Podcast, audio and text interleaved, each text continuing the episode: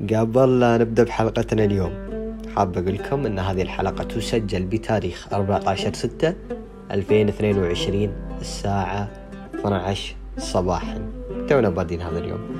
بهذا اليوم آه، محدثكم هني أتم عام 18 وبدأ مسيرته في رحلة عام 19 فاللهم إني أستودعك عام مضى من عمري بحلو ومر ذكرياته واغفر لي ما كان فيه. واكتب لي في عامي الجديد فرحة تغير مجرى حياتي يا رب. والله يرزقكم جميعا هذه الفرحة. حبينا أشارككم هذه المعلومة. ويلا نبدأ حلقتنا. مرحبا الساع فيكم يا مستمعينا في برنامجكم ذا مين بالعربي. طبعا في الحلقة الأولى في كم شيء ما انفهم من كلامي. اولا إني قلت لكم في بداية الحلقة إني فكرت ليش ما أرجع البودكاست كفقرة في سناب. وثانيا قلت آه، إني أعرفكم وتعرفوني وهذا الشيء تسبب error للبعض منكم. زين خلني أوضح لكم اللي صار بكل اختصار وأشملكم بالصورة الكاملة.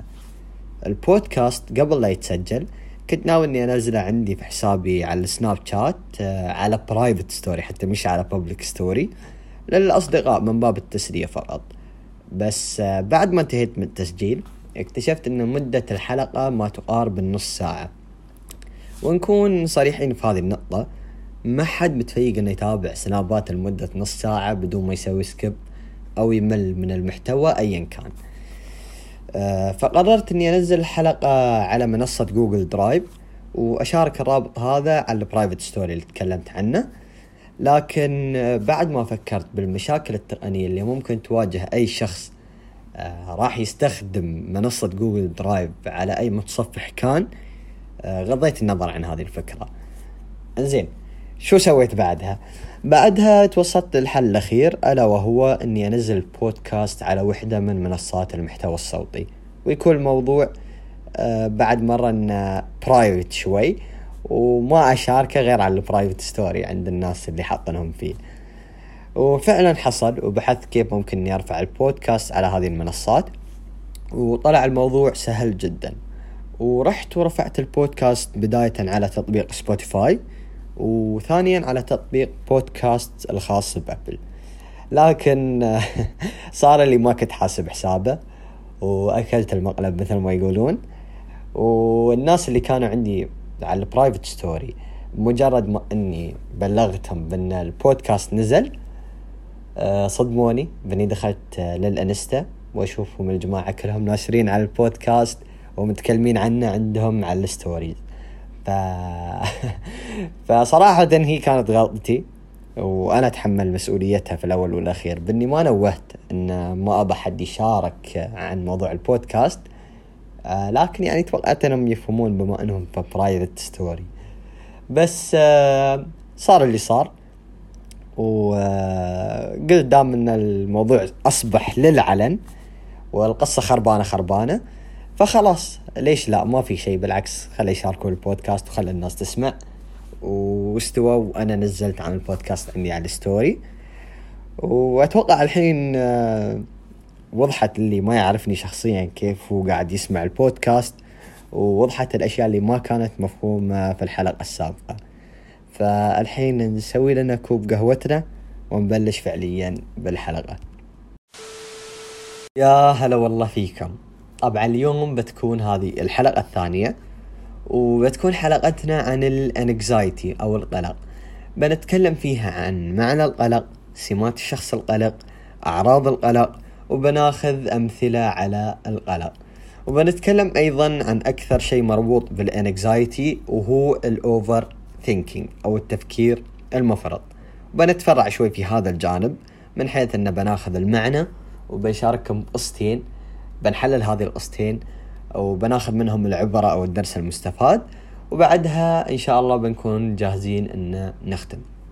أدري في الحلقة الماضية ذكرنا أن هذه الحلقة بتكون فيها مشاركاتكم. بس بعد التفكير قلت ليش استخدم كروتي من ثاني حلقة؟ فقررت إني أجل الفكرة شوي. اولا عشان ندرس الفكرة بشكل أفضل وثانيا عشان نبدأ فيها بالتدريج. مثالا إن الحلقة الجاية نستقبل منكم مشاركات كتابية والحلقة اللي بعدها على نفس المنوال وبعدها ننتقل إلى المشاركات الصوتية إلى أن نصل إلى استقبال الاتصالات في البودكاست. وعقبها نشوف شو يستوي معنا في هذا البودكاست. نبتدي بمعنى ال anxiety أو القلق. معنى ال anxiety بكل اختصار هو إن حالة عامة من الرهبة تحدث استجابة لخطر غامض أو متخيل. خلونا نوضحها أكثر شوي لأن في ناس من الممكن إنها تربط القلق بالخوف. وطبعا القلق يفرق عن الخوف بأن الخوف يكون نابع استجابة لخطر أو تهديد حقيقي. أما مثل ما ذكرنا عن القلق فهو يكون نابع بسبب خطر غامض أو متخيل. ننتقل إلى سمات الشخص اللي يعاني من القلق. عادة ما يتسم هذا الشخص بالعصبية وعدم القدرة على الاسترخاء وأخيرا الرهبة أو الخوف من فقدان السيطرة سواء كانت على النفس أو على الموقف. مثلا أن هذا الشخص يتعرض لضغط معين يوصل لمرحلة آه، فقدان السيطرة على نفسه أو فقدان السيطرة على الموقف. وهذا الشيء بحد ذاته كافي أنه يوصله إلى مرحلة القلق. وصلنا لل symptoms أو الأعراض اللي تدل على ال anxiety هي تكون عبارة عن أعراض فيزيائية physical يعني تكون ظاهرة على الشخص من الخارج. مثل الرجفة التعرق تسارع نبضات أو ضربات القلب آه، ضيق التنفس ارتفاع ضغط الدم وأخيرا الشعور بالدوخة. وهذا كله يكون ناتج عن أو من فرط النشاط في ال sympathetic branch للجهاز العصبي اللا إرادي عندنا. ننتقل للنقطة اللي بعدها وهي أمثلة على القلق أو الأنكزايتي. شيء طبيعي أن في بعض الأحيان آه الإنسان يشعر بالقلق مثلا قبل أي مباراة أو قبل امتحان قبل لا تطلع لك على مسرح أو يعني قبل لا تلقي خطاب. وفي هذه المواقف من الطبيعي أنك تحس بالقلق والتوتر وهذه تكون ردة الفعل الطبيعية. ولكن في بعض الأشخاص يشعرون بالقلق والتوتر في كل أو معظم الوقت ويكون هذا القلق عندهم خارج عن السيطرة حتى لو كان هذا الموقف لا يدعي إلى التوتر أو القلق.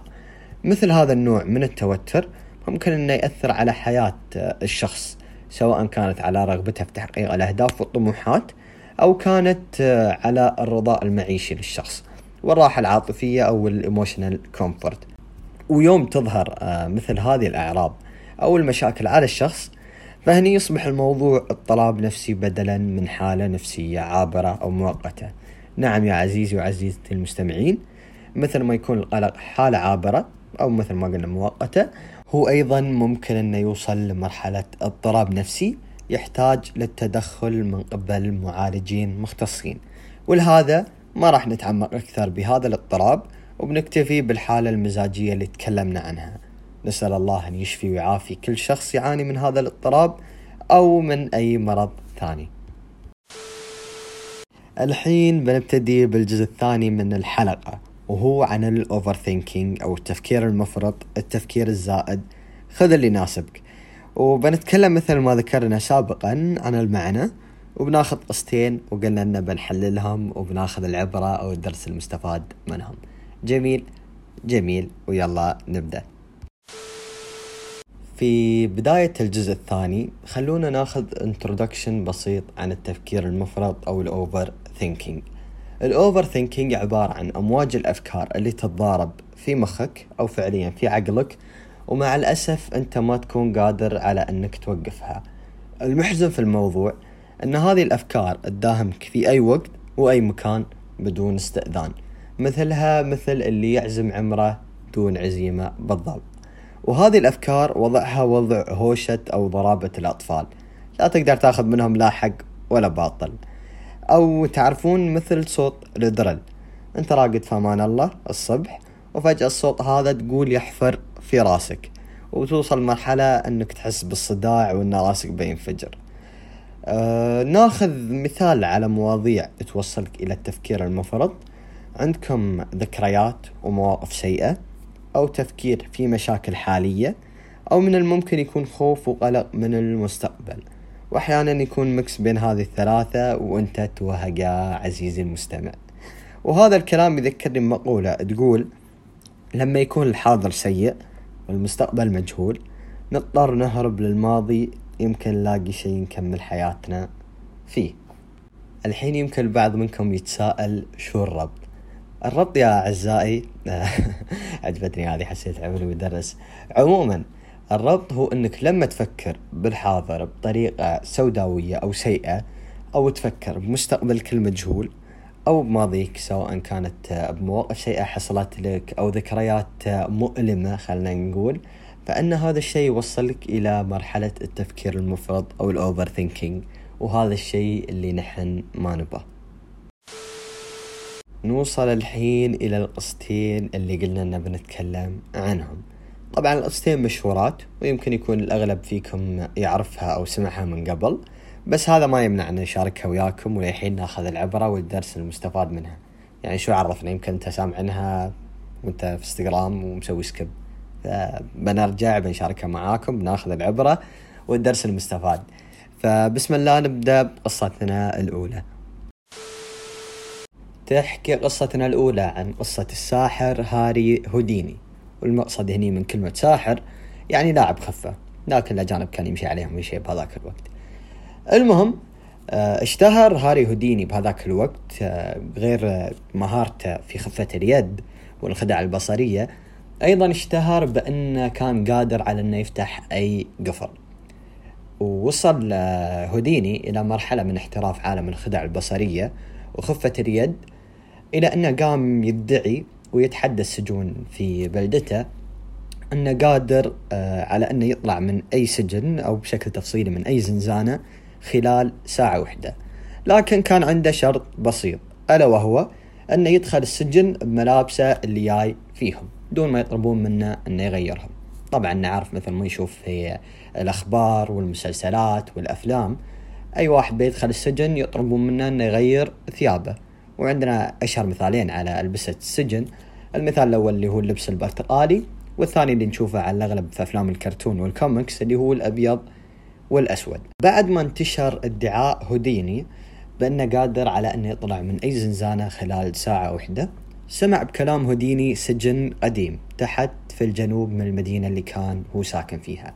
وقالوا له تعال حياك ونحن موافقين على شرطك وراونا فعايلك يعني باختصار قالوا له الميدان يا حميدان بعد ما وافق السجن على شرط هوديني ووصلنا إلى الحدث واليوم المنتظر وفي هذاك الوقت الناس ما كان عندها شغلة غير أنها تتفرج. فتجمعوا الناس برا السجن يبغون يشوفون هذا الساحر ويعرفون موضوعه ويشوفون نهاية تحدي ألا وهو أنه راح يطلع من الزنزانة بساعة وحدة.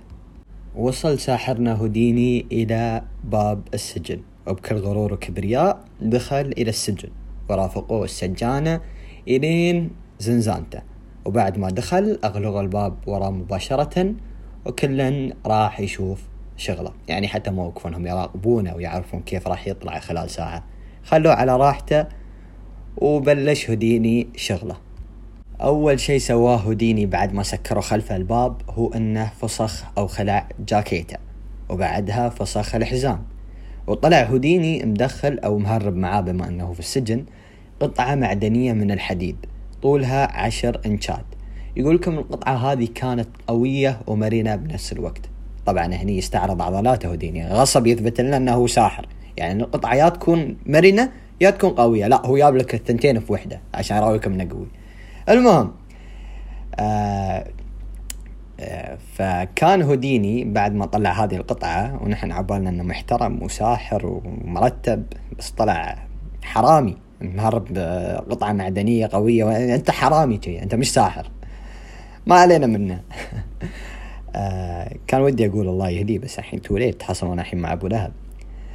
فكان هوديني شاد حيله وقاعد يحاول يفتح الباب لكن عقب نص ساعة من محاولاته اليائسة راحت تعابير الغرور والثقة اللي دخل فيها إلى السجن.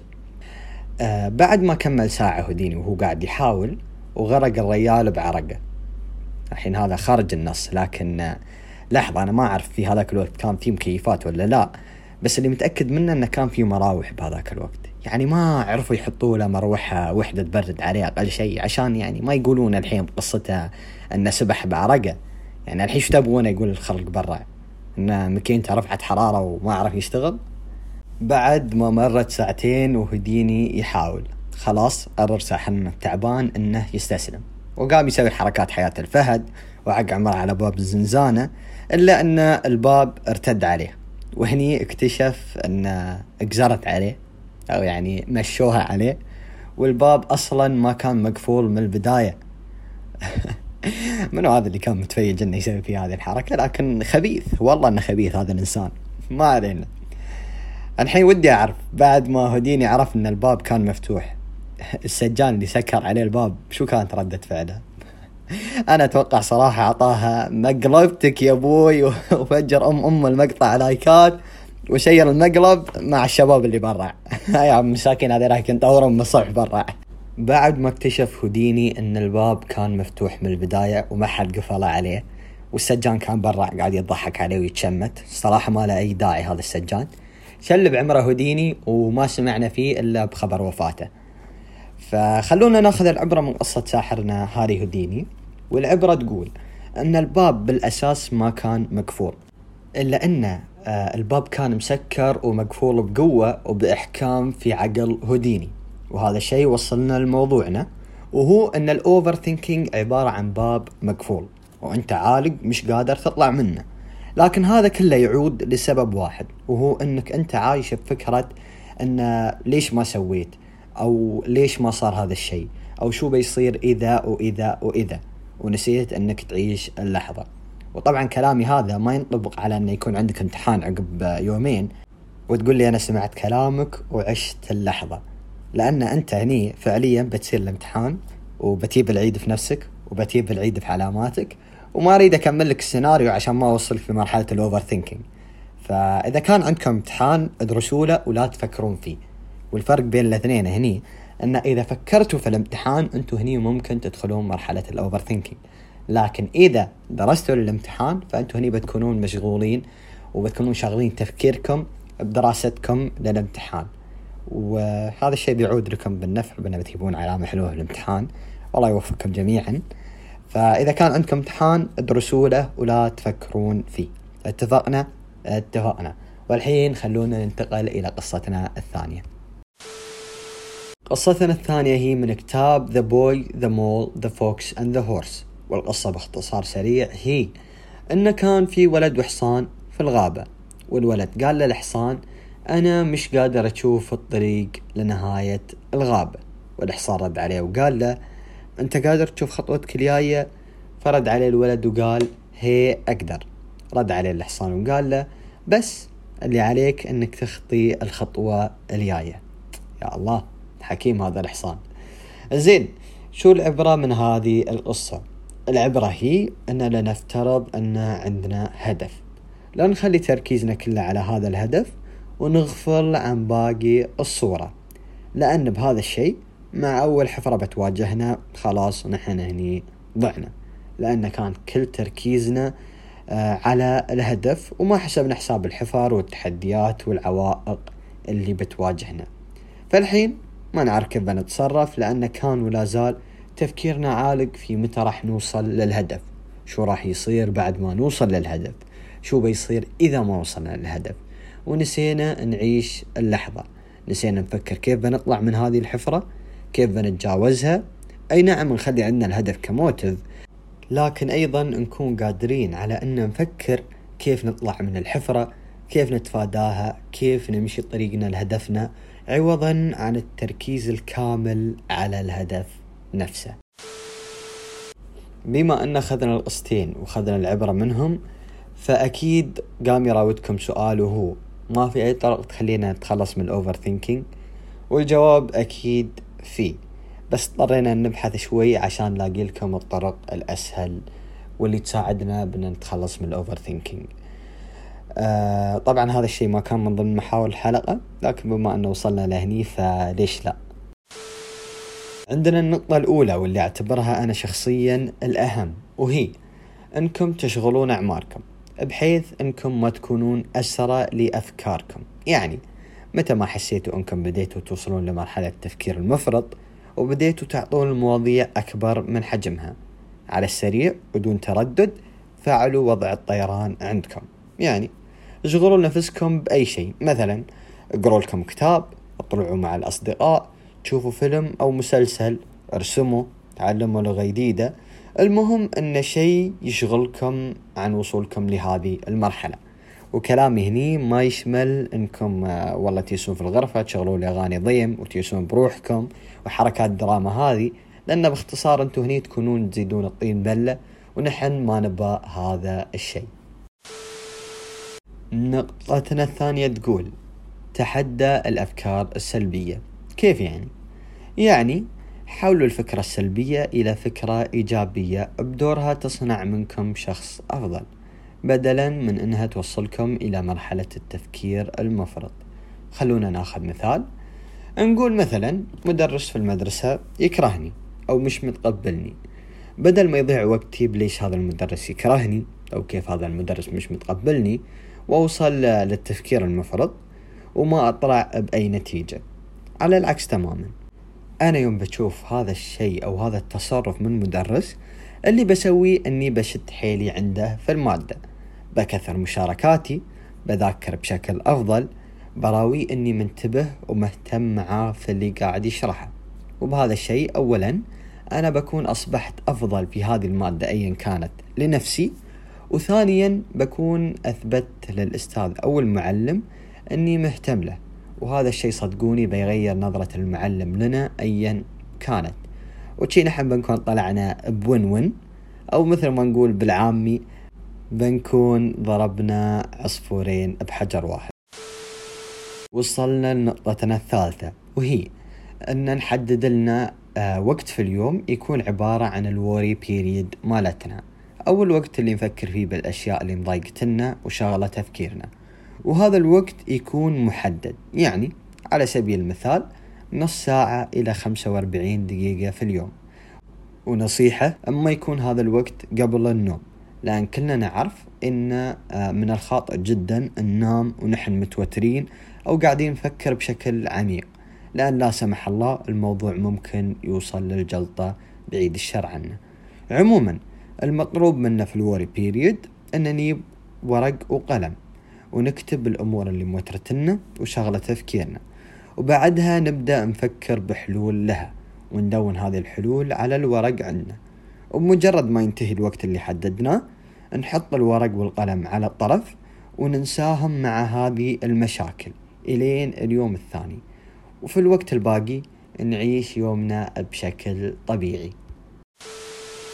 الرابعة والأخيرة. وأنا عارف ومدرك تماما أن مجتمعنا يمكن يتحسس من هذه النقطة. والنقطة الرابعة تقول أن نلجأ إلى أخصائي نفسي أو psychologist فهمتوا ليش قلت لكم ممكن أن مجتمعنا يتحسس من هذه النقطة؟ لأن أول شيء ممكن يجي بالنا مع كلمة psychologist أن أنا مش مريض ولا أنا مينون عشان أوصل لل psychologist صح كلامك. أنت لا مينون ولا مريض. وهذا لا يعني أن اللي يراجع أخصائي نفسي يكون مينون أو مريض بالعكس تماما. آه هو صحيح ممكن الإنسان يتحسس من أول جلسة أو ثاني جلسة لكن بعدها من ياخذ ويعطي ويكتشف أن الشخص اللي قدامه هو بعد إنسان يمر بضغوطات وعنده مسؤوليات مثله مثلك آه أنت هني بتحب هذا الشيء. لأن اللي قدامك إنسان دارس وفاهم في هذا الموضوع وعنده طرق وأساليب تقدر تخليك تغير في حياتك. وصحيح يمكن ما يناسبك أول أخصائي نفسي ممكن تلتقي فيه أو ثاني أو ثاني واحد منهم لكن ممكن إنك تغير وتجرب ما في أي مشكلة. أنا أدري إن الحين الأغلب منكم قاعد يقول أنت قبل لا تطلع وتسولف لنا وتقول لنا نلجأ لأخصائيين نفسيين. أنت هل لك تجربة شخصية ولا بس قاعد تقول لنا نحن هذا الكلام؟ هي نعم. بس الفرق إنه في حالتي أنا إن أنا كنت مجبر إني ألجأ إلى أخصائي نفسي وما كان الموضوع باختياري أنا. وبتكلم تفاصيل بحلقة ثانية. وفعلا حصل. وأول جلستين لي كنت متضايق بحكم إني نشأت في مجتمع علمنا إن اللي يلجأ آه، لأخصائي نفسي هو مجنون أو مريض. أو بالعامي مثل ما يقولون نفسية. وهذا الشيء أو هذا المفهوم خاطئ تماما. زين ما في طريقة غير السايكولوجيست. ما في ما عندنا حل ثاني غير السايكولوجيست. لا أكيد في. وهو إذا عندكم شخص مقرب في حياتكم آه تثقون فيه لدرجة أنه ممكن أنكم تفضفضون له فبمجرد ما يكون في موضوع شاغل تفكيركم تكلموا بهذا الموضوع مع هذا الشخص. هذا الشخص بدوره ممكن يعطيكم حل آه ممكن يشارككم بوجهة نظره.